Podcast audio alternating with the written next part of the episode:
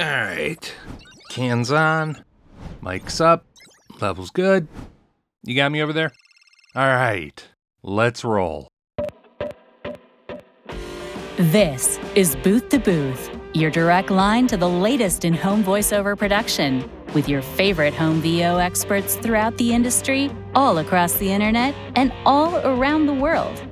Booth to Booth is brought to you by the Narrowband Broadcast Network, NBBN. The focus is on you. By Andrew Scott Media, making your media matter. By Booth Stuff, unique VO fashion and swag that's as loud and proud as you are. And by the kind support of our viewers and listeners all around the world via Ko-fi. Ko-fi, helping you give back to the creators that help you the most. The session clock is running and all the mics are hot. So let's patch in and get this session started. Here's your host, VO coach, narrator, and producer, Andrew Scott. And hello and welcome to Booth to Booth. I am your host, Andrew Scott, and today I am being joined by Paul Schmidt, VO talent and producer. Paul, how you doing? Thanks for joining us. I'm great, Andrew. Thanks for having me on today. I'm really looking forward to this. Yeah, you um we'll get to this, but we're going to start off with this. You kind of kicked a bit of an ant hill recently. and um, that's how uh, your visibility was given to me. Uh, a number of people in my VO bubble kept saying, Hey, have you seen this? And putting the link up and everything. Um, and it's something that I really feel that beginning VO talent don't give enough consideration. They get a mic, they get set up, they start doing demos, and then they're like, Where do I put them? Oh, there are these things called pay to play sites. And oh, look, this this job's worth fifteen hundred dollars, and this job, Yeah. is, you know, and they don't actually consider the background of the P2P, the whole mechanism of how it works, and whether or not it's actually where they should be. So, before we get into that, Paul, why don't you give us a little bit of a background on you, what you do, how you've been doing it, and how long you've been doing it? Sure. So, uh, God, I'm think I'm coming up on 24 years as a voice actor. Um, for me, it was a pretty slow boil. So I came up through first when I was a kid, theater. Uh, and then uh, I hit freshman year of college, made the main stage. We were doing Chekhov. I found it way too self indulgent and went, "Ah, I'm going to take a break, right? So um, I went across the the aisle, uh, the the road really between uh, the theater and the broadcasting building, and stumbled into the radio station and uh, and a guy named Jim English, who was my first radio instructor, and he told me I was to I was to go tell the general manager that I wanted two morning shifts a week, and uh, I shouldn't take no for an answer. So There you go. Said, "Uh, okay. So I, I said, am I getting punished? He said, no. Uh, so I got into radio, and I was in ra- professional radio for 15 years. I eventually migrated to the uh, to the digital side of radio. I came off the air and was a digital sales manager for a group of Entercom stations. Entercom now Audacy, um, and w- kept my feet wet in in voice acting. And and it started when I was on the air. People would say, "Hey, you did our." Uh, cable spot would you i mean you did our radio spot would you do our cable spot right and i'd do the same punchy read i did for the radio spot on cable and they didn't know the difference because i didn't know the difference Right? and everybody was happy and i made a few extra bucks right and that's that's the way it went for a while so How many Um, talents start out earning gas money? exactly yeah it was it was maybe beer money but i drank a lot more beer in those days so it really wasn't even that There you go. uh, so um, then uh, I went into technology. I had met my wife, had a son, um, and we moved around a little bit. And uh, still, I had clients and folks coming to me occasionally, a few times a year. Hey, you know, would you do this for us? Would you do that for us? And then I was working for a technology company in Rochester, New York, and we sold. I sold a 1.7 million dollar website to Ernst and Young. Okay. And one of the, yeah, they've been around a bit. Um, they and and one of our project managers had the idea, hey, why don't we do an onboarding video so that their clients actually know how to use this huge site that we built? Great idea. Sure. I'll voice it. Blah blah blah. We did a series of like three or four of them for for Ernst and Young, and they seemed to love the videos. And every time, Andrew, I was like, you know what? I really love this work. I should do more of this. And the second time rolled around, and I said, you know what? I really love this work. I should do more of this. And the third time came, and I said, you know what? You moron, you love this work. It doesn't suck. Why? It's exactly why are you not doing this? So that's when I actually uh, occurred to me. Oh, uh, let me actually pursue this rather than just taking stuff as it comes. And What- that's what- what I did. year are we at about in this? Oh God, what is what is it now? We're going into 23. This would have been around 15 or 16. okay. So Uh, at this point in time, really the the independent home VO gig was just really starting to gain visibility in the public. You know, before that we had people like Don LaFontaine who, Yep. you know, brought their their former career of voice of God and went, I make enough money doing this for Paramount now. I'm just going to run an ISDN line into my house. I don't want to go to Yeah. somebody's studio. Yep. But you were at that nexus point where I was, where suddenly the technology caught up. I mean, beforehand, we had hard times with hard drives spinning fast enough to be able to record a decent signal and all the Yep. treatment, et cetera, et cetera. But right about that time, 14, 15, 16, is when the the the dam really broke. And did Yeah. did part of that factor in for you where you said, No, I can do this from here. I don't, you know, I don't need Yeah. to go anywhere if I don't want to. So let's let's hold in about 2015, and then let's go back to like 1993, 1995. Okay. And my first crack at voiceover, I was still uh, in Wilmington, Delaware. Mhm. Actually, I started in, you know, I was still in Baltimore where I grew up, uh, and got you know the the cassette demos made and the J cards. Right, Right. I'm not quite old enough to to have a demo on on wax cylinder, but but but a cassette was about as far back as I go. I can reach right behind me and get reel to reel with my voice on it. so Yeah, yeah. Niche. Yeah, I still had a reel to reel machine at that point. At any rate, at that point, the whole world was the whole voiceover world was controlled by casting directors and talent agents, right? And you were either union and you worked or you weren't and you didn't, Right. right? Because that was the only way to get work. Now you fast forward 15 years and digital video has now started to explode and suddenly every company is a media company, right? Right. and there's this this just mushroom cloud of work out there that you're right coincided with the technology falling into place Mhm. and it and i remember right where i was standing just the other side of this wall right i was standing behind the love seat in my living room and i went wait a minute hold on here uh mic uh experience audio production experience web development experience sales and marketing and oh yeah holy crap i can go after my own work Right. Yeah, yeah, that's right. You're mean- you're bringing contacts in with you, and not small contacts. You're bringing in legitimate contacts from your voiceover broadcast past that already have budget, that mm-hmm. understand what it means to pay talent.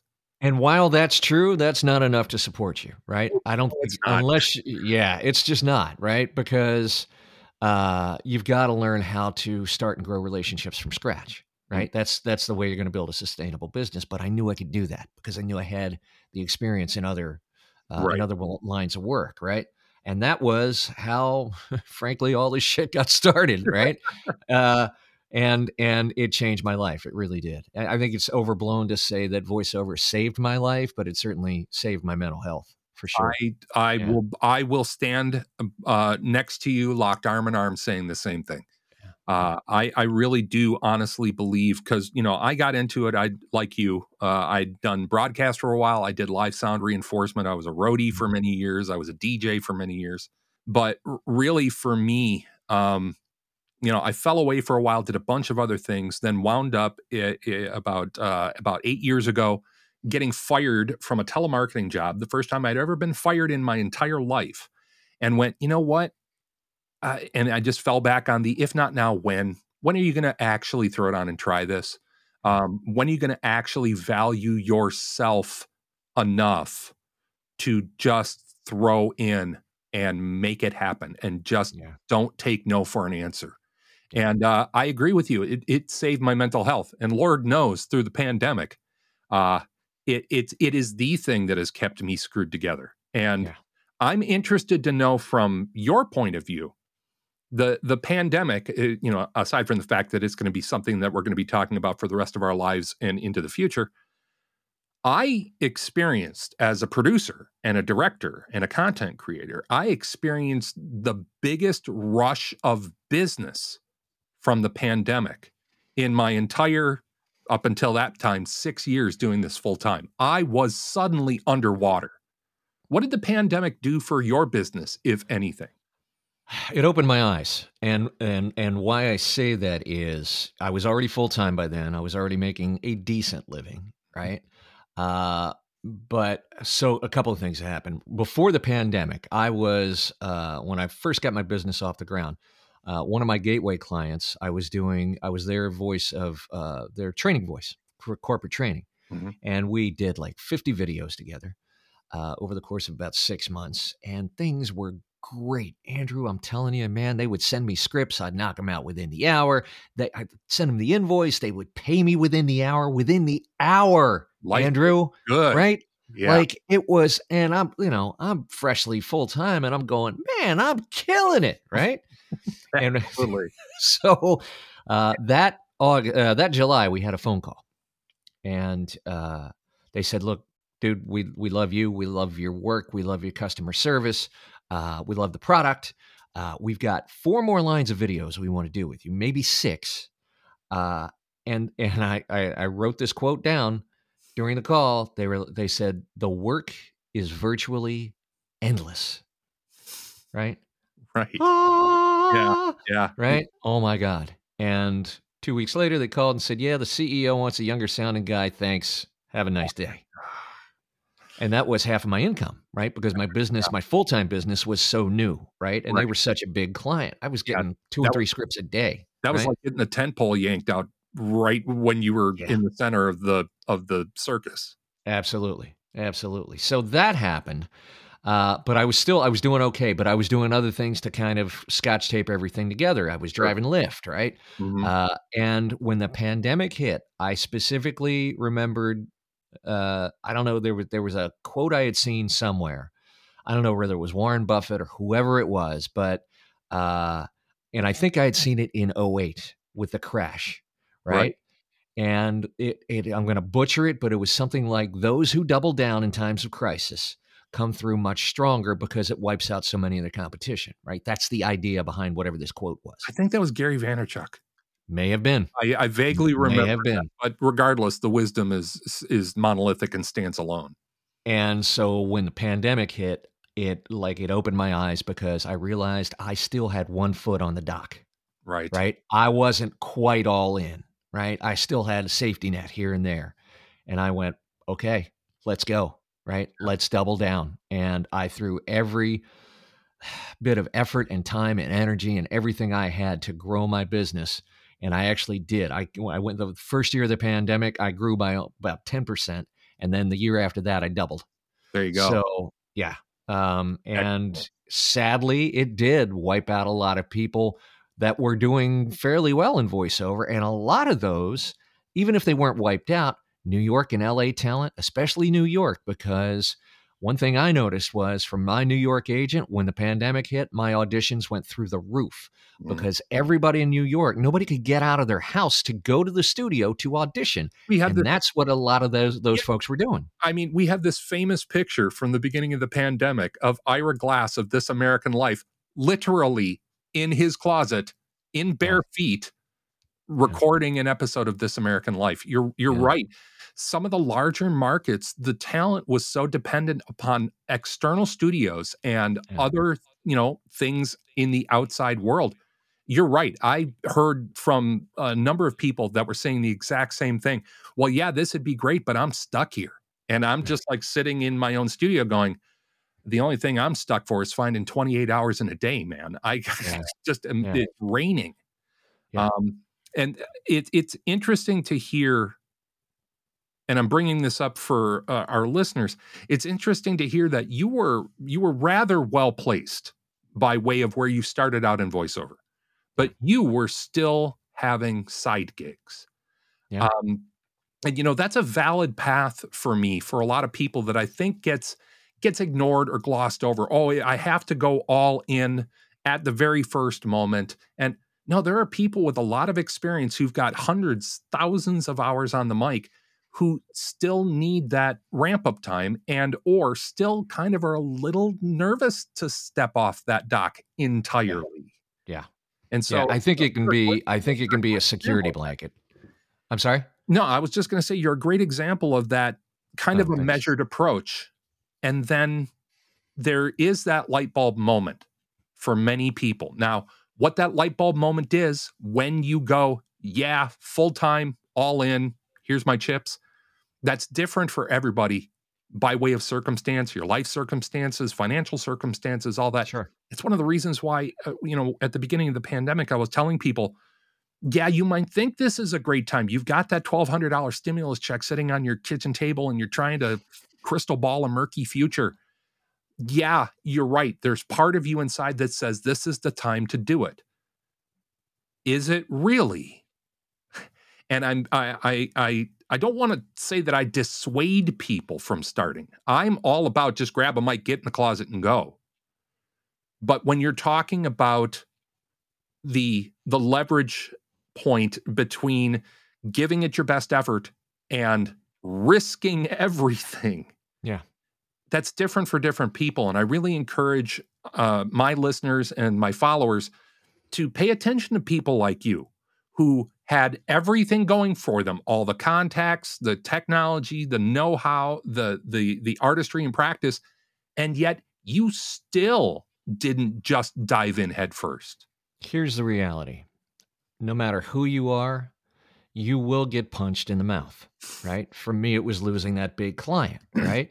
Uh, there's going to come a day where you're going to go, oh, dear God, what have I done? Right. oh yeah and you got to get through that, right? You've got to get through that moment. And uh, I mean, said everybody's got a plan until they get punched in the mouth until they get punched in the mouth. Exactly.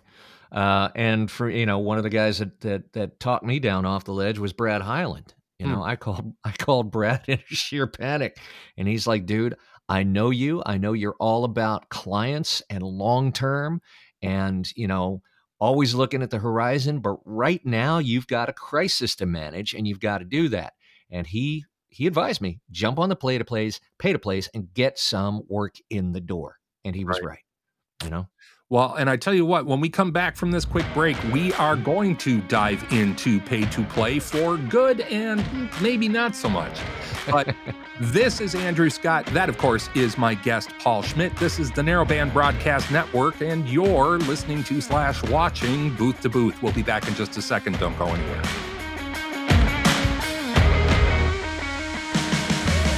Booth to Booth is brought to you in part by Boothstuff.com, the home of the world's most unique VO casual fashion and swag. You know, this thing that we do is pretty unique. So, slap on a Booth Stuff t shirt that tells the world, or, you know, your cat, that being in a tiny room by yourself is where you truly belong. Shirts, hats, pants, mugs, and more. Well, not a lot more. Actually, that's pretty much it, anyway. Booth Stuff is the one and only home for VO centric swag that lets the world know what you do with that mouth of yours. So, head on over to boothstuff.com and get something that shows the world who you are and what you love to do. Boothstuff.com. Loud and proud.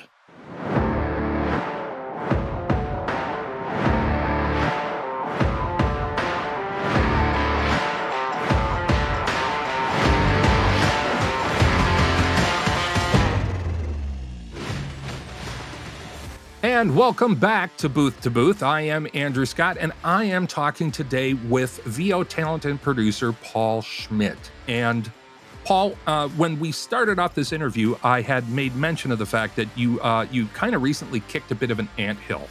Um, and for my listeners and viewers who aren't familiar with you, Paul has a great offering on YouTube. The link will be down in the description. But really one of the things in the last number of months that's gotten a lot of visibility for you, Paul, is you came out with, uh, unlike me, who came out with a list of weird gifts to buy voice talent, you came out with your own Christmas list about pay to play and what you'd like to see from it versus what it currently is. And we'll take a quick second here and I'll show you a clip of this video right now. I wish all of the pay to plays were ethical. Look, the chief offender here, of course, is Voices.com, but they're certainly not the only ones that put profit before talent and clients. These companies control a huge amount of work globally in the voiceover business, and it's a travesty to me that rather than seeing themselves as leaders and stewards of our industry, they couldn't give a reindeer turd about anything else other than putting profit ahead of people, clients, and talent. I wish more voiceover casting pay to play sites were run ethically, like Cast Voices, like VO Planet, like Bodalgo, etc. These companies understand what goes into becoming a great voice actor. They know what it means to provide excellent customer service to the VO buyer. They champion fair and established rates for talent, and they get that business is about service and relationships, and they act and run their businesses accordingly. Okay, so it's kind of easy to understand why that would make a bit of a ripple with people. Why don't you tell us about your motivations for doing that? I mean, you weren't going to get anything back from it immediately, but you put it out there in the public sphere. What was the motivation for that?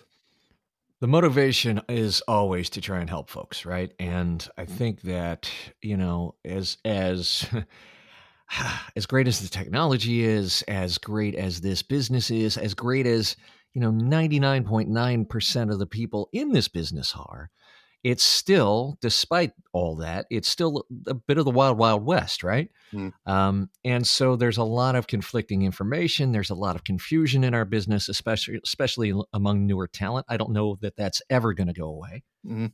I but I also don't know yeah. that it's a reason for us not, pardon me, to um, to try and, and set people on a, on the straight and narrow path. And so my motivation was I always approach it as okay, what's the stuff that I needed to know that was really difficult to find out when I was new?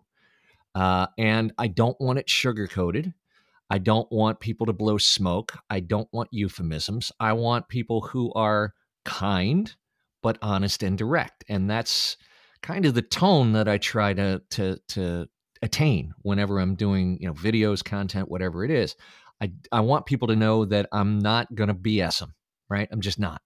Uh, they may not, they'll probably get a little bit more opinion than they will, uh, you know, uh, sprinkled in with the facts. Sure. Uh, but that opinion is based on my experience, and I'm all, I try to be always honest and upfront about that. So kicking the ant hill, I think, was unintentional. Mm-hmm. Um, there was a guy, a uh, friend of mine, Michael Waite, that commented on on the video that you're talking about, and he said, you know, I really applaud your effort to take on the you know Goliath, and that's not what it was. Uh, with all due respect to Michael, uh, it was simply just trying to help people out and give them the information uh, that you know if you're going to be with certain pay to plays, you should understand what has transpired historically and what that means for talent and that was really the whole impetus behind and and the the christmas wish list had a bunch of stuff on it yeah. it's just that one wish was the was what you call the kicking of the anthill and that's what got so much you know for lack of a better term buzz i suppose and it's because of that one question that your following video i believe it was your following video it followed directly on the heels yeah. um that's the one that actually uh, for me, looked a little bit more like David versus Goliath because uh, Goliath reached out. Yeah. In, in, or at least yeah. one of the Goliaths reached out. Yeah. So I had some things to say uh, about voices. And uh, the very next day after that video came out, I got an email from David Ciccarelli. And David essentially said, Hey, uh, you know, I he read the article. I I, I transcribed the video and I posted on my blog at mm-hmm. paulschmidtpro.com. So he apparently, I suppose, read the written version.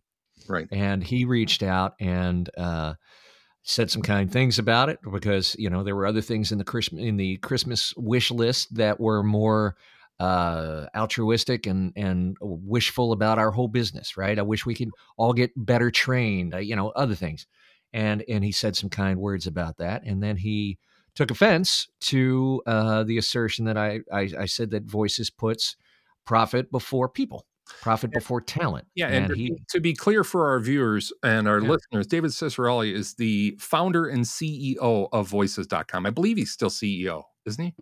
he is yeah. It's now owned by a venture capital company, Mhm. but he still he still runs Voices. Yeah. And um, to say that he was asking for clarification on how to be better, that's what he presented.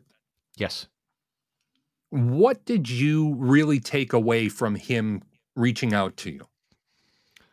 Honestly, uh, and I don't mean to assassinate the man's character. I don't know him, but I took it as posturing because he's well aware not only of what the company's done in the past because he's been been with it since day one. He's the founder. Yeah. Uh, but he's also well aware of how they are perce- perceived. I think by the professional voiceover community Certainly. and it's not good. And so Oh, when someone says, you know, how can we improve? Well, they already know, Yeah. right? They already. But the the point of the of that video was not to uh, to educate David because he was well No. aware already, uh, but it was to educate others who may not be aware. Exactly. And so uh, it was the perfect opportunity to do to do uh, to do just that. I think it's safe to say um, for whenever you're dealing with a large corporate entity and you hear them say, How can we do better? They know. And essentially, what they're saying is, Oh, yeah, little guy, what do you know? Right. and I was very bothered uh, by by the tone that came off in that. Um, and uh, again, you might not be Davy, you might not self perceive yourself as Davy, but I really deeply appreciated that you answered the questions specifically and that you did it in a professional and courteous way without pulling any punches because in my mind and we're going to really move into the pay to play talk now this is not and i i want to be clear as a broadcaster this is not a let's dig on voices.com show. I don't know you uh david but this problem or this attitude of these platforms is endemic. It is pretty much all over them. And yet, unless you're somebody like you are or I am, where we have some previous contacts and contracts from before the Wild West, really, where does a new talent go? And Yeah.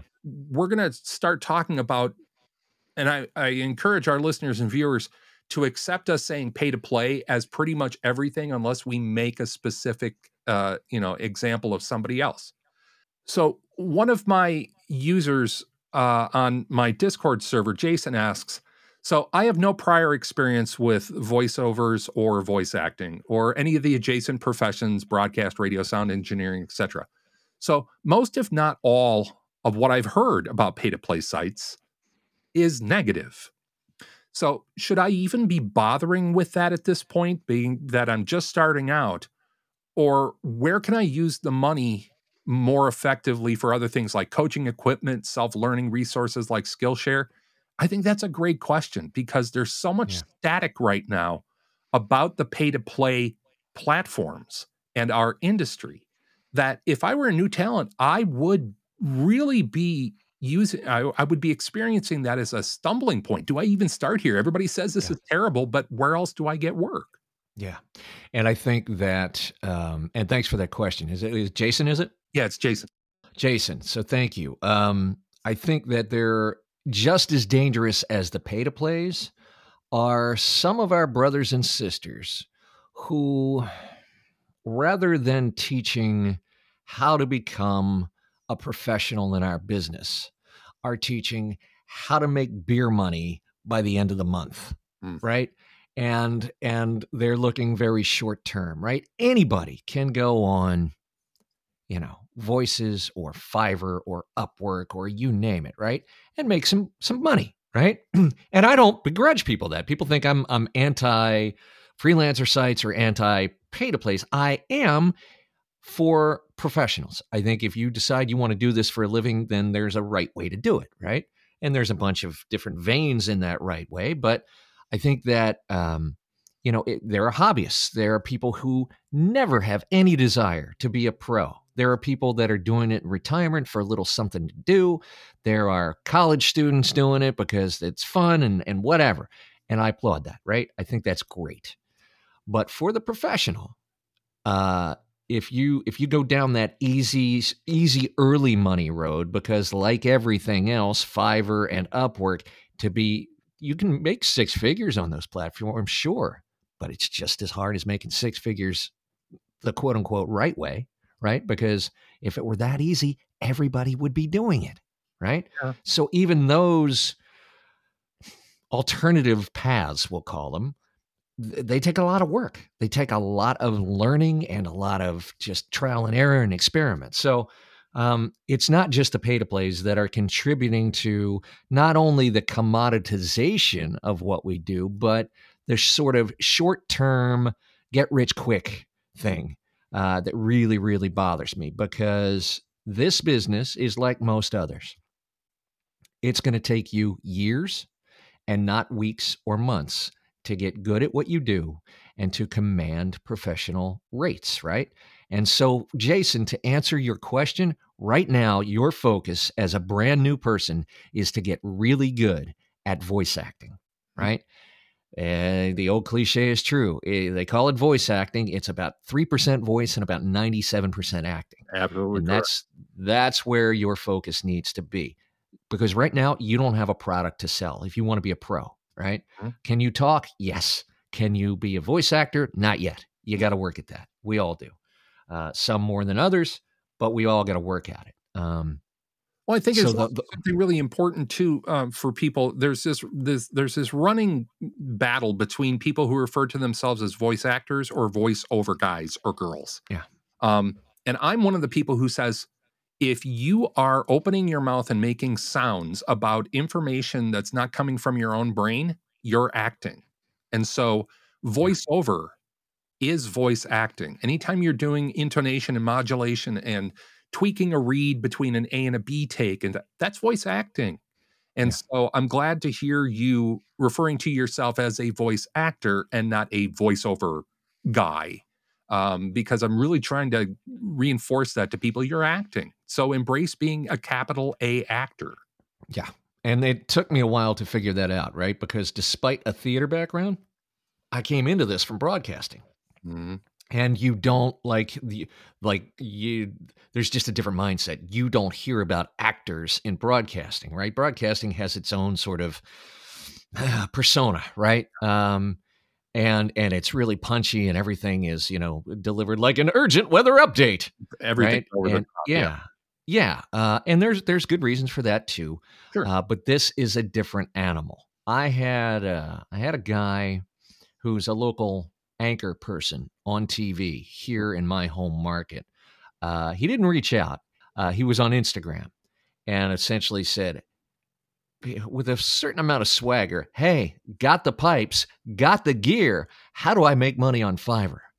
Oof. And I'm thinking, oh dear, right? Yeah. Uh, and a couple people uh, suggested, you know, hey, this dude's in your hometown. You might want to reach out to him. And I said, hey, uh, look, I'm here.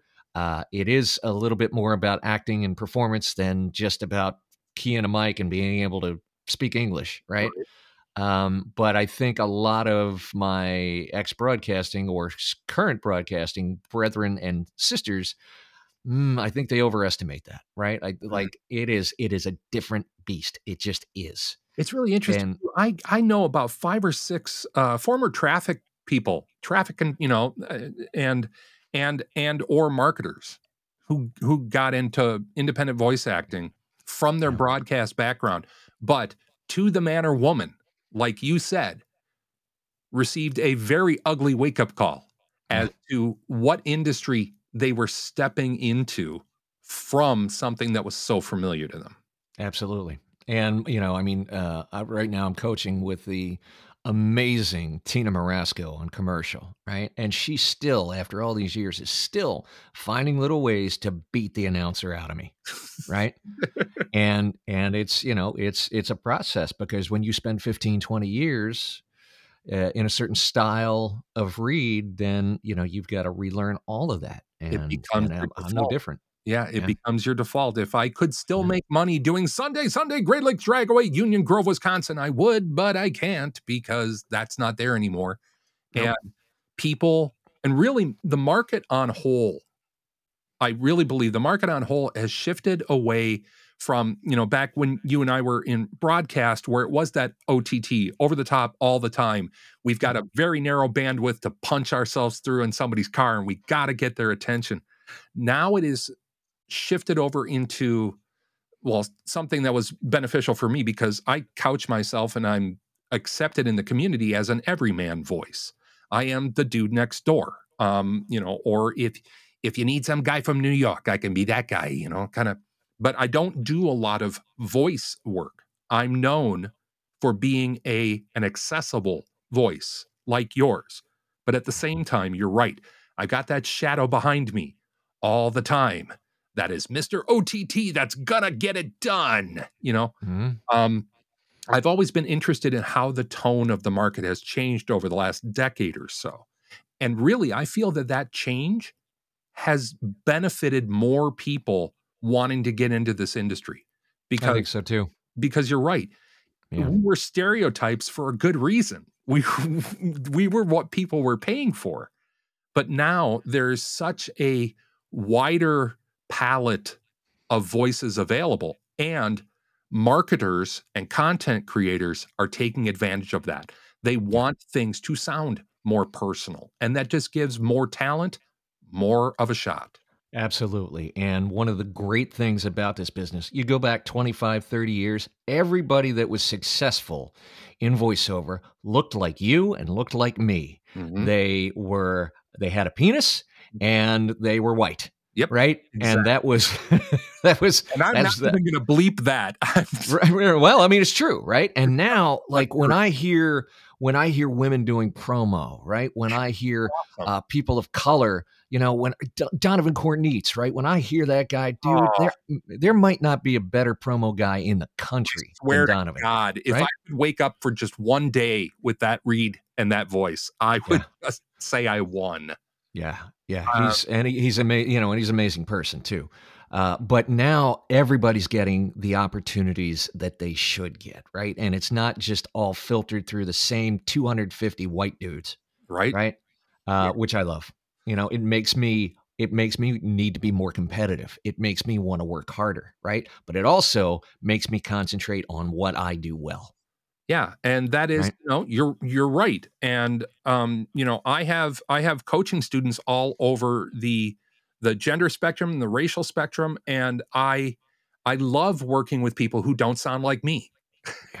it's Yeah. it- it's great. It makes me feel good about my industry and it makes me feel good about a person because when the differences are so pronounced, and sometimes they can be, sometimes they're just a matter of degree. But what's wonderful for me as a coach is to get somebody who gives me a shot as a coach, even though we might be very different people, but then gets that light bulb moment of I give them a technique that that goes beyond race, goes beyond speech and style, and just works. And they suddenly go, "Oh, Yeah. yeah, I think the best coaches, and and and this is so true for Tina, uh, the best coaches have a way of getting us back to who we really are, I right? To get our authentic selves out of our mouths, Mhm. uh, because this this thing and this thing yeah, Uh, they, you know, there's an there's a built-in self-consciousness there that we spend the rest of our careers trying to tamp down. Yep. And that's what the great coaches do is they're able to to allow ourselves to come out. I couldn't agree more. And the other thing that that these all this technology does is it it tends to give you a false sense of confidence. Mhm. Um, and I often say this to very new talent. The first time you ever hear yourself going through a good set of preamps and a good microphone with good listening back, you suddenly feel 20 feet tall. Yeah. And that's great. And that's a wonderful thing. That's a wonderful thing to experience. But it ain't the truth because I tell you what, five minutes later is going to be your first audition rejection, followed by the other 99. Yeah. you've you've Yeah. got to have Buckle up. right. Yeah, yeah, exactly. It's going to be a bumpy ride, but Yeah. it's so hard at times to leverage the the excitement that doing this kind of work gives people versus the reality. And as we move forward with our questions, one of my users, Trenton, asks, "Say I have two hundred dollars burning in my pocket right now. If you don't recommend putting this towards pay to play sites." what should I put it towards? My studio is as good as it, it will be without taking out $10,000 for a whisper booth. Um, and he, I've yet to take coaching or classes. What do you recommend? Take coaching in classes because, right? Because I, I totally served you up a softball there, but yes. Yeah, I mean, absolutely. Because I can hand you a Stradivarius, but if you don't know how to play a goddamn violin, Right? what's what's the point? It's Right? Yeah. We all have instruments. It doesn't mean we know how to play them, right? Learn how to play your instrument. Learn to get really good. Learn to be an actor. And you don't always have to spend money, right? Especially when you're new. Uh, go to your community college. Go to your local theater or improv group. Chances are they have classes that are either free or or cheap. But anywhere you can learn to be to act, to perform, and to do it in a real authentic way, you're going to benefit yourself. And we're not even talking about VO specific stuff. As you go to your local community theater and, you know, say, I just like to practice the actings and Yes. just anything that has as its center point the ability to bring you out of yourself and give you a projected voice. That's Yeah. good work to do. And uh, that that is true to get started. But sooner or later, and I talk to a lot of voice actors doing what I do, you've got to get voiceover specific training, Yeah. right? Uh, theater actors, theater is very big, right? You've got to hit the back wall. Yeah. They've got to hear you in the in the last row. Mhm. Radio is very big, right? TV uh, news is very big, but when you're doing voiceover, right? The, the, you know, even trailer. Everybody thinks trailer is big. Trailer is very small, Yeah. right? It's intense, but it's small because this human ear is four inches from your mouth. Yep. And if you're too big, you're either going to be announcery or boomy or whatever. So you do have to get voiceover specific training. If you're new and you've got a couple hundred bucks uh, burning in your pocket, couple hundred bucks isn't going to go very far. But if you can, maybe split it in half. Most reputable coaches will offer you a free session or a reduced price session or let you audit a session or see a recording of a session uh, so that you can start to get an idea of fit. And so much of coaching, the effectiveness of coaching relies on fit, right? I've been with, I had one particular commercial coach I was with for a couple of years. Uh, I learned a lot, but we were not a fit, right? When when that person talked, I had to decipher everything Oof. because we just it and a great coach, right? Has coached a lot of really big names in this in this business, but just was not a fit for me. Now I'm with Tina. Like she can she can give me a look and I get it, right? It's just it's just fit. Yep. Right? That's And all that- it is. You're right. You're totally right. Not everybody would respond to, uh, you know, being coached by, uh, you know, Tommy Lasorda. Yeah. Um, and and that's true. And I think that that's really significant. That's one of the reasons why, you know, every single one. Uh, if somebody comes to me for coaching, we have a 30 minute meet and greet that typically turns into an hour and a half because I'm one of the guys that just doesn't stop. I let you, you know, because that Sure. discovery at that time is me learning, me getting a few ideas about maybe where we need to go, but Yeah. more letting you, or, you know, in your case with Tina, getting the feel for that person. Now, we all have experiences in our academic youth where you had to learn from somebody whose style you really didn't jibe with, really didn't like. Right. And those were generally the classes where when you suddenly discovered that you needed them in your early uh, middle age went man i wish that guy wasn't such a jackass i really need to know that Right. right now right.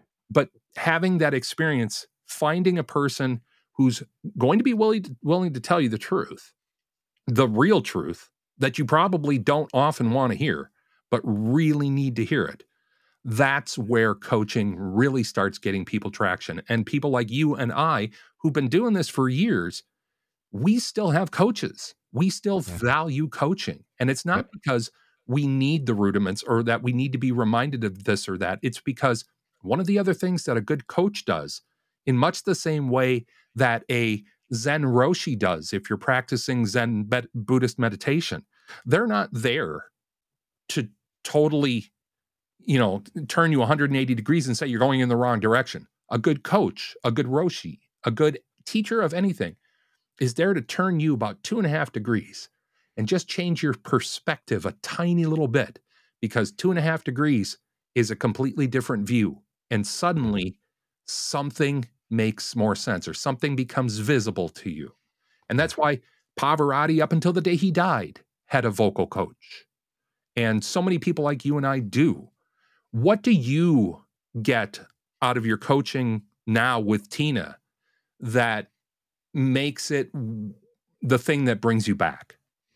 The thing that she pounds on me is do the the hard work. And that for me is the context and the scene setting, right? Mm. It's not that uh it's not that I can't read, it's not that I can't act, right? Turns out I'm a pretty good actor. But I've got to do the work up front to get in the right headspace to be able to deliver that copy in a real and authentic way. And when I get lazy, I don't do that, Uh, right? And when you're by yourself and you're lazy, there's nobody there to tell you, hey, you're being lazy. Exactly. Sometimes it's being lazy. Sometimes it's I've got three auditions to get out in the next 15 minutes, Right. right? But you've still got to stop down enough to to put the work in to get the scene right. Yeah. That's and that's the thing that keeps me coming back to her. just that perspective. I I I know that I sound like a shill for my own business, but too bad. Um, coaching is probably the most valuable, the highest ROI for a beginning talent. Mhm. It is.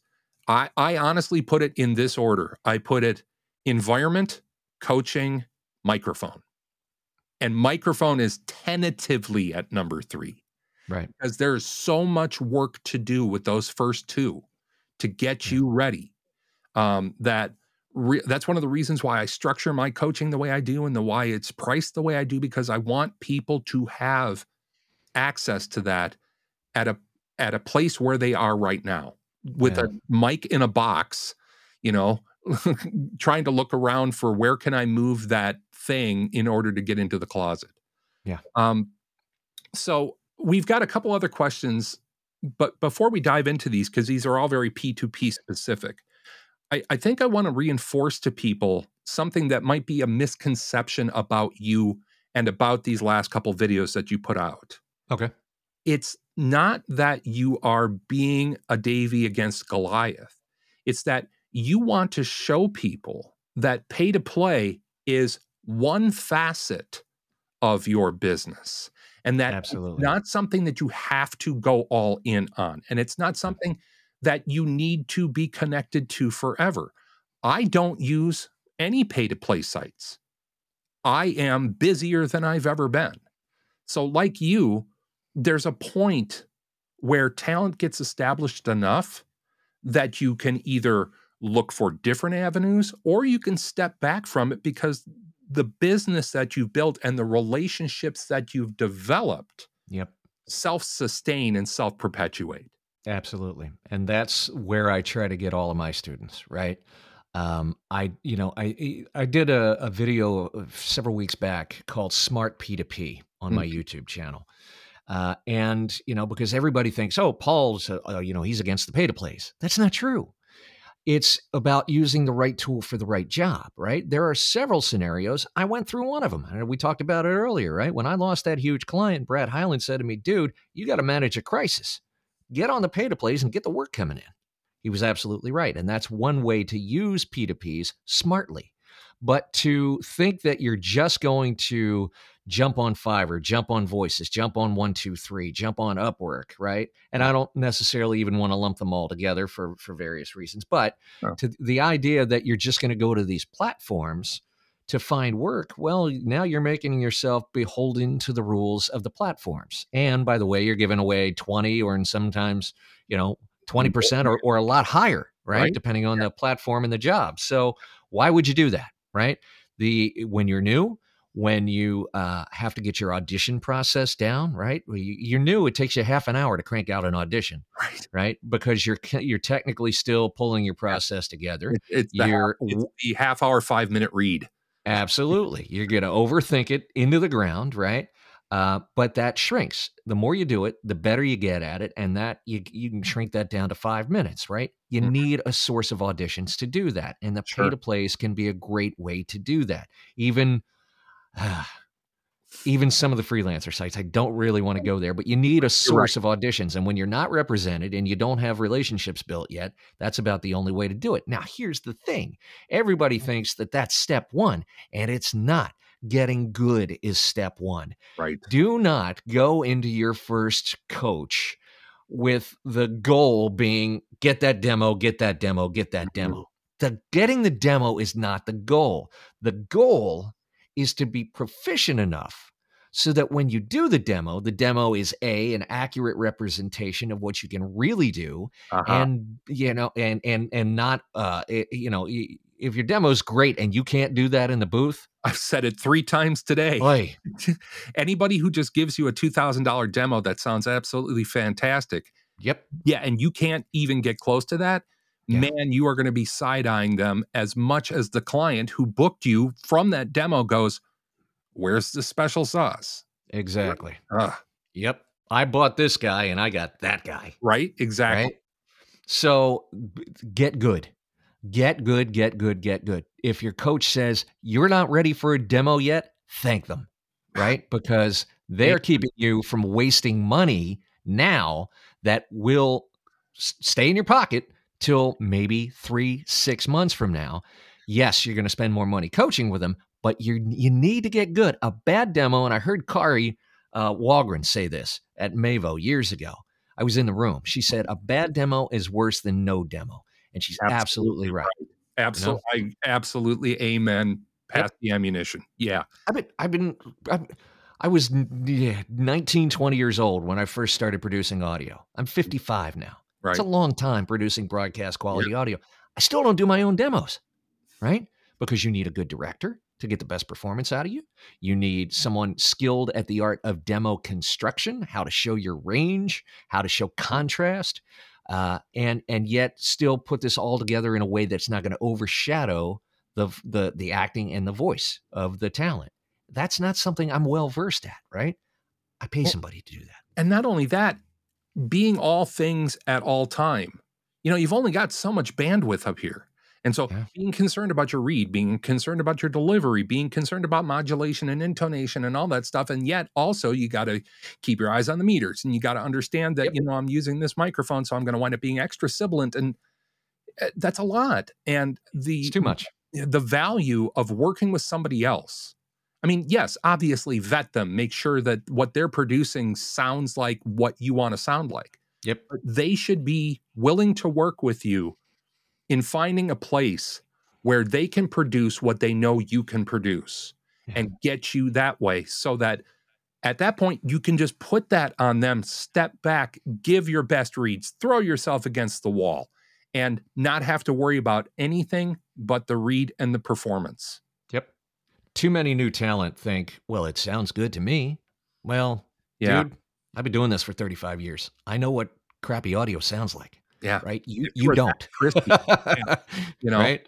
And, and, producers and buyers know what crappy audio sounds like because they do this for a living. So don't make a fool of yourself and do your own demo when you're new. and the thing too is, I mean, I encourage people to make their own demos when they're new, but I also make sure to let them know that it's probably not going to work that well because you're going to be too sibilant. You're going to wind up with way too much up uh, in the 10K range.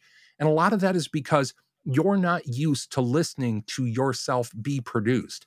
And every time you can tweak something and make the sound a little bit different, your ego goes, Ooh, that sounded cool. And you are so far away from an industry standard or a broadcast standard of what your produced audio sounds like that people are going to go, Oh my gosh, it sounds like you just took a mic and fed it into a you know, chipper. My God, what did you do? Mhm. And as you said, a bad demo that's so far away from true broadcast standards is worse than no demo at all. Just at that point, just do auditions with what you've got. And and let's not forget, it's not just about the audio production; it's about the reads, right? Absolutely. Uh, I don't think I've ever heard a poorly produced demo where the reads were really good. They kind of go hand in hand, right? Because if you've got the chops to really give a good read, yeah, and you're doing your own demo, like well, I- most yeah. of those folks are smarter than that, right? I agree. I agree entirely. And you know, Yeah. for our listeners and our viewers, there are different tiers of having your demo produced. Uh, you know, for er, for some of us, you know, two thousand dollars for a you know a sixty second sizzle, not unreasonable. To somebody mm. just starting out, you shouldn't even be considering that level yet. Why? Because you shouldn't even be considering pitching that level of work Exactly. you know and and there's so much room to work on lower budgets i don't like it if anybody feels that they need to mortgage something in order to get the traction or get positioned in an effective way to move forward Yep, I agree. I absolutely agree. Well The great thing about voiceover, Andrew, in so many areas, gear, demos, uh, whatever it might be, your recording space, it can grow with you, absolutely right? I mean, I didn't, you know, this this is a little Synco D2 I use for the desk mic, but you know, I didn't always have a 416, yeah right? Yeah, yeah, it's the exact same thing, right? Uh, this is my road mic, by the way. Thanks to your buddy Mike DelGaudio. He's Right. the one to turn me onto this got the exact same one for the exact same reason fantastic Mike for the money for the money. And it makes sense for me right now, right? Because I'm on the road quite a bit now. Mhm. Uh, your gear grows with you. Try and go and start a Chick fil A franchise and see what the overhead is there. yeah Right? that's a And good people, point and that's you know, and that's where that's where the people within our business anger me so much because of this, you know, hey, just get yourself a blah blah blah, and you could be making blah blah blah in six months. No, And, you know, no, because this is a business. If you want to be a professional, you've got to treat this like a business. You've got to invest time. You've got to invest effort in getting good. You've got to invest money, right? But more in that order. Money Yeah. wasn't stated first. Yeah, There's exactly. so much work you can do without Yeah. spending a dime. I mean, Yes. or just going down to a secondhand shop and buying the right blankets or the right mattress toppers. So you're mm-hmm. not paying $400 for acoustic foam. You're actually getting something that works. But that is such a better way to get in and get traction because It is, you can but have it's re- very hard to know what you don't know when you're new. Exactly. And that's why people like you and I and so many others, and this is interesting. And I'll pose this as a question, I guess. Have you noticed how many voice talents, working voice professionals, just want to help out the next batch of people that are coming along? We seem to be like, you know, in such a cutthroat industry, quote unquote. We seem to be a really helpful bunch. No, if you want to see cutthroat, go on camera. right? Uh I you know, I did theater, I've done corporate work, I've uh, done a little bit of on camera. Uh this to me far and away and second ain't even close is the most supportive community I've ever been a part of. I agree Right. entirely. Yeah. Because I got a face for radio, even though I'm on camera. So it's It- Well, the you know, uh, I think I think the reason, Andrew, is that, and you know, I I talked to last fall, fall of 2021. I talked to almost 70 voice actors while I was trying to figure out, okay, what's holding people back? Like, what are the why aren't people able to find work? And uh, one of the major themes that came out of that was, you know, uh, we talk about this old joke about, you know, us, t- us voice actors being stuck in our tiny little padded rooms talking to ourselves right. then throw a two and a half year lockdown on top of that, right? So everybody was feeling squirrely, Yep. uh, isolated, alone, uh, like their problems were were uniquely their own, right? We we were also disconnected, and I think even without the pandemic, I think that underpins like you go to VO Atlanta or you go to One Voice, or you go to Mavo, right? And it's you can hear it in the lobby when everybody fly like it, I use Atlanta as the example because it's usually the first big one after the winter, right? Yeah. Uh, people go to Silvis and then nothing happens for three months, and then you go to Atlanta and you can hear it in the lobby. People are hugging and high fiving, and you know, I, I- My Not- son asked me one time, he said, What are these conferences all about? I said, Essentially, son, I go and I laugh with my friends for four days. There you go. Yeah. Right. That's just it. You go into the lobby and everybody is looking around at like the bright lights and going, "There's sun on my skin," and you know, it's just like, wait a minute. I I knew you. You're across. The, you're actually a 3D person, and I'm not yeah. a box Yeah. anymore. Yeah, it really Yeah. does have that energy, and I Yeah. think that what you brought up a couple seconds ago is really salient to me, and that is when the pandemic hit.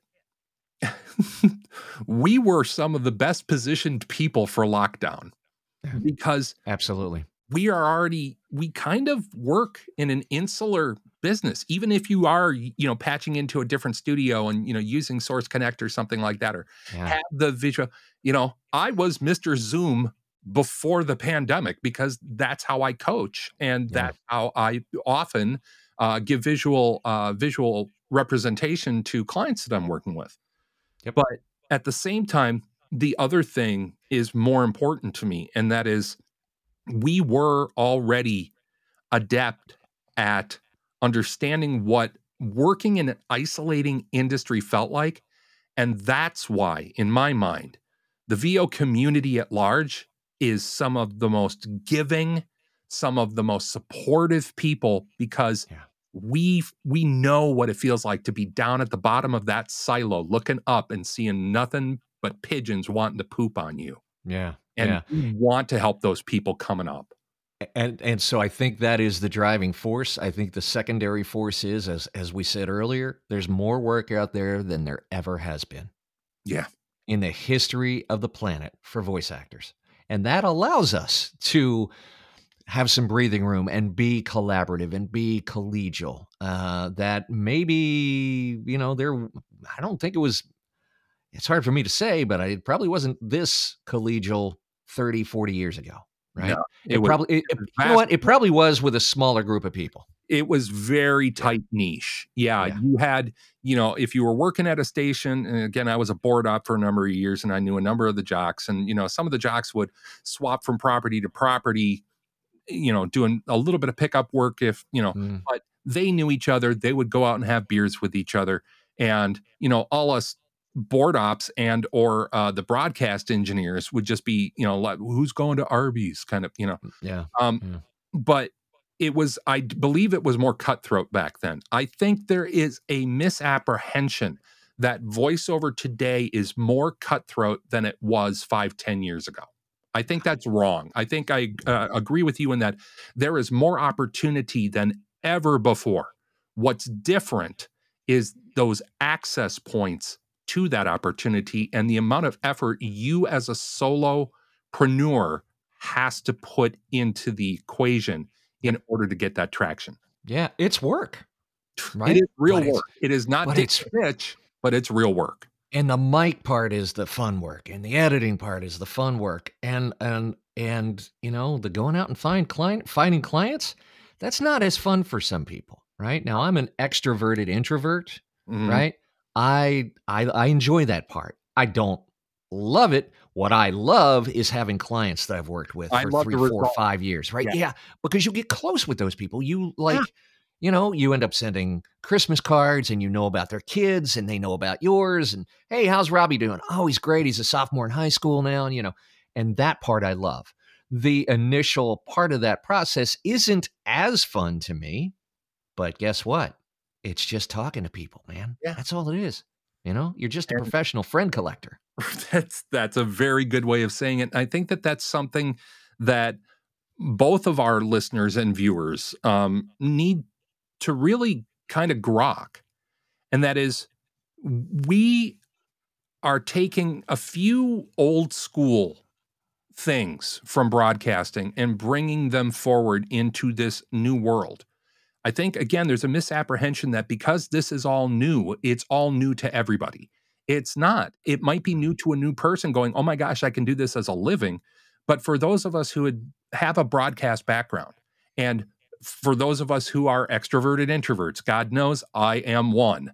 Um, building those relationships like we did in the old days, like traffic control did at a radio station or the advertising exec did, a little bit of glad handing, even though, you know, go wash your hands afterwards, whatever. Yep. Those kinds of relationships uh, are value added and they're kind of really pleasant bonuses to what we do. Like you say, I've got people in uh, Malaysia, I've got people in South Korea, I've got people all over the world who to one degree or another, I have a little bit of a personal connection with them because of our business. And Yep. that personal connection is what keeps that business connection alive because they are invested in me. And that's why this whole does it need Because you're invested in them too. exactly. And that's why this whole discussion of does it need to be P or P or nothing? I, I really appreciate your view that it doesn't have to be black and white. You can use it as a stepping stone. You can Absolutely. use it to start developing those connections Yep. and then let those connections be the wind in your sails. Yes. Yeah. I think that's, I think when you're new, uh, are you going to get a ton of work? Some people do. Some people do. Some people are able to walk into a voice one, two, three, or whatever and, and able to, you know, get a lot of success early. God bless you. Right? Uh, some of the pay to plays, if you don't have success early, it becomes a death spiral, right? Yeah. Because of the way the algorithm works. Um, but typically, I think if you can use that to get your audition process down, to get your customer service process down, um, then you know now purportedly you're good enough to perform, right? Now you've got a little business experience dealing with clients. Now maybe you can learn how to market yourself and get out there and start and grow those relationships at scale, right? Mhm. But you got to be ready to do that. Yeah, and you got to be ready to be a victim of your own success. Because I, I I got it in my book. I have a horror story where I reached out. It's my um, as my second gig, and I landed a huge audiobook job that I was so unprepared for for a a world a world known NPO that is geez. near and dear to my heart. Mm. And uh, we were literally talking an audiobook that took me the better part of a year. And it was part of a year with me spending most of my time apologizing. yeah, But yeah. they stuck with me and they stuck with me. And we had that relationship in place that I've done other work for them in the past. I've done a, done a second version of that audiobook. Um, and that relationship building is the thing. And it leads me to my next question from uh, user uh, Anthony Proctor says, so without an agent or an established client base, starting Mhm. out can be difficult. If Yep. P, if P2P sites are so tricky and gig sites tend to underpay at this point, what recommendations do you have for someone starting out to book work and get a fair rate? Couple of assumptions. I'm going to assume you have a baseline level of training, that you're competent in your reads and you're competent in your audio production. All right. So, if those two assumptions are in place, the next thing you need to learn is how to market, right? The successful people in this business, and we we're in a business, Andrew, where 75% of us in the US report making less than 40 grand a year Right. right? There's about five or 10% that are making six figures, right? Mhm. Um, and those people know how to market their services. They know how to go out and find their own clients. Yeah. If you don't, it's not your fault, but you have to learn. And you either have to learn through trial and error, or you have to learn through a course like mine, or Marc Scott, or Tom Aglio, or uh, Tracy Lindley, right? Mhm. You've got to learn from somebody that's a little further down the path and has those skill sets than than you do. Yeah, because I think a Uh, lot of it is that you they assume that it's because they're better at the read or they're they sound better. Really, the thing that they're better at is what you just pointed out. They're better at marketing than you are. They're better at doing the thing that you don't think is important enough to invest time in. I tell everybody that talks to me about my course. Here's here's the reason I started the course. There's somebody out there that's booking way more work than you with way less talent than you. Exactly. And a lot of the times it's this guy, right? because I know how to find the work. It's not because I'm the world's greatest voice actor. So uh, if you if you can develop that skill set, right? That's the that's the great unspoken skill set in voiceover. We spend so much time on performance and gear. Nobody thinks, oh, how do I go find the work, right? Yeah. Because for so long it was just auditions or nothing, right? We didn't 20 years ago. You didn't have the ability to go direct to clients. No, Now you do. Yeah. And so the whole game has changed. And uh, as as we wrap up, do me uh, uh, the courtesy of explaining your course a little bit and what people Sure. can expect from it. Okay, so uh, a little bit of origin story. I, I think I t- mentioned earlier. I spent last fall talking to voice actors to try and Right. figure out what was holding them back, right? And the clear cut answer after talking to dozens and dozens of people was marketing. People don't know how to do it. They're afraid of it. They don't want to be perceived as sleazy, conniving, manipulative, convincing, right? They want to they they don't they don't want to sell, right? And so there's a weird mindset around sales and marketing. Um, and that was a lot of what was holding people back. Uh, when I talked to I talked to 69 voice actors over 75 days last last fall, fall of 2021, Okay. uh, to really kind of dig into this problem. And uh, you know, because I'm looking at the voice uh, the the state of VO survey, not a lot of us are making any money, right? Right. Half of us are making less than eight grand a year. Uh, and when they asked uh, voice talent, how often are you reaching out to market your services? Three quarters of us said less than three times a day. yeah. What business in the world can, can you have where you can talk to two people a day and expect to knock it out of the park? That's Yeah, insane. Unless you're McDonald's, you need to be putting yourself out there. And McDonald's even does it. More than anybody else, right? They're one of the largest advertisers in the world. And if you could talk to two people a day, advertising as we know it would not exist. Exactly. Right. So, um, so that's you know those conversations led me to start the VO Freedom Master Plan, and the focus of that is to teach people the mindset, the tools, and the processes to start and grow relationships at scale because this is a numbers game. Yep. Over time, that lead to consistent booking, business revenue, and income. Right. What people fail to understand, I think, especially when you're new, is if I have a corporate client, they may still ask me to audition. By the way, they also may just hand me work Right. because we have a relationship. But they may ask me to audition. But in that case, I might be auditioning against five or 10 or 20 other voice actors, Yeah. not 200, 500, or 1,000 Mhm. right? So your booking ratio goes up when you know how to, to to grow these relationships. And so that's the focus of the VO Freedom Master Plan from mindset, which by the way is our largest module, because if we don't get that right, we, Yeah. it bleeds in everything we do from Sure. how we negotiate rates to how we set expectations with clients to how we fulfill those expectations. And if we're not confident in our business, Andrew, it's going to bleed into our reads. Yeah. It just Yeah. is. Right?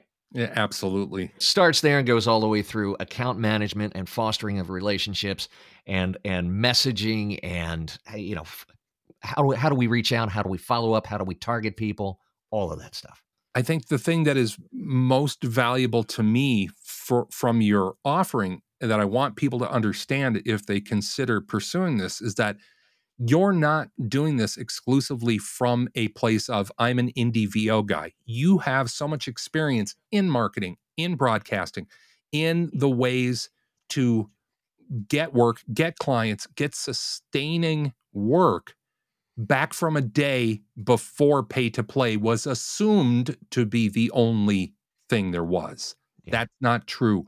There are still old school ways that work. And if you pursue them, as you just pointed out, you, most significantly, the amount of competition you have to swim against is reduced. because so many people aren't doing this. absolutely like uh the the pay to plays the freelancer platforms they're great ways for clients to find you when you turn the tables and you're direct marketing now you're going and finding the clients. And Yeah. the distinction there is uh, yeah there are a lot less people doing it that way right? And so you're able to cut through a lot of clutter right? Uh, and and those relationships become direct so you're making 20% or more more than you would have had you worked through a platform. Sure. um, and there's some more solid relationships because you know if i have to send a message through a platform every time i want to talk to the client it bogs down that customer service process just does yeah. right um, and i mentioned that in the video It was one of my complaints about voices right and, Sure. and they're certainly not the only ones that require you to, to work through them and i get it but uh, it's an unnecessary uh, uh, fly in the ointment. Yeah. So to wrap up here, Paul, we're going to touch back a little bit on the Davy and Goliath thing one Okay. more time. Uh, my uh, user Liam asks, are there ways we can help ensure that the P2P industry doesn't become a barrier or negative factor to the industry on whole? We saw what that did to commercial radio. How can we avoid the same pitfalls? And that, that was a really salient question to me because, you know, we can look at the pay to play landscape as something that's either for or against us, but we're not powerless in it as talents. And that really, to me, was the primary thrust of you and your Christmas list. And that one thing, I would like it to be more fair. Yeah, I, I, you know, I've said this many times. I think that voiceover largely should be a meritocracy, right? If you, if you put in the time and the effort and the investment to get good at what you do, right? Then you should also put in the time and the investment to get good at finding the work that you do so well, right? And if you do that, then you're leveling the playing field. Uh, but when uh, you know when there's when there's you know, when you just pay more money to get access to more auditions, that's not a fair and level playing field, right? Right. Um, when an algorithm is working against you, that's not a fair, not always a fair and level playing field. So I, I do believe it should be a meritocracy. And to answer to answer your question directly, I think the thing that we can do best is, you know, the, the phrase that always jumps out at me is we get what we tolerate, both as individuals and as a group. And if we tolerate and say, well, you know, I know it's not, uh, you know, professional rate and it's probably half of that, but I need the exposure. No, you don't. You need to get good and stand up for professional rates. That's what you need. And that's what the business needs. So I think we get what we tolerate. And the less we tolerate unfair business practices, and that doesn't mean just, you know, doom scrolling through Twitter and just blasting things that are wrong with our business. It means trying to trying to be the change that we want to see, right? That's it's a bit of a trope now, but there's but it's true. Why it's on so many T-shirts. I mean, yeah. know, Yeah. uh, Um I couldn't agree with you more, Paul. I think one of the things that I want uh, both of our listener bases to understand and really appreciate is that not everybody's your competition. Your greatest competition is yourself. You are absolutely. almost certainly the one in your way more often than not. And Yeah. there are ways to get past yourself and to get past that. Yep. But um, Paul, I really got to thank you for taking the time to come on and talk with us. Do everybody a favor and give them your points of contact. Where can Sure. Get a hold of you for questions about your coaching services and your classes and all that good stuff? So there's an, a number of different places. My website is paulschmidtpro.com. Oh, look Um, at him with the finger. Yeah, look at that, huh? You don't even have to put that in post. Just saved you an edit right there. Thank you, brother. Uh, that's that's part of my customer service, Andrew. Uh, so. Paul, paulschmidtpro.com. The blog is there. The blog is essentially a compendium of the YouTube channel, uh, which is uh, also at Paul Schmidt Pro, youtube.com slash at Paul Schmidt Pro. We publish weekly. Uh, at, at the uh, at the the paulschmidtpro.com site, you can also sign up for the newsletter. It's called Move, Touch, and Inspire. And the idea there is we try to give you an idea to move you, a thought to touch you, and a quote to inspire you every week.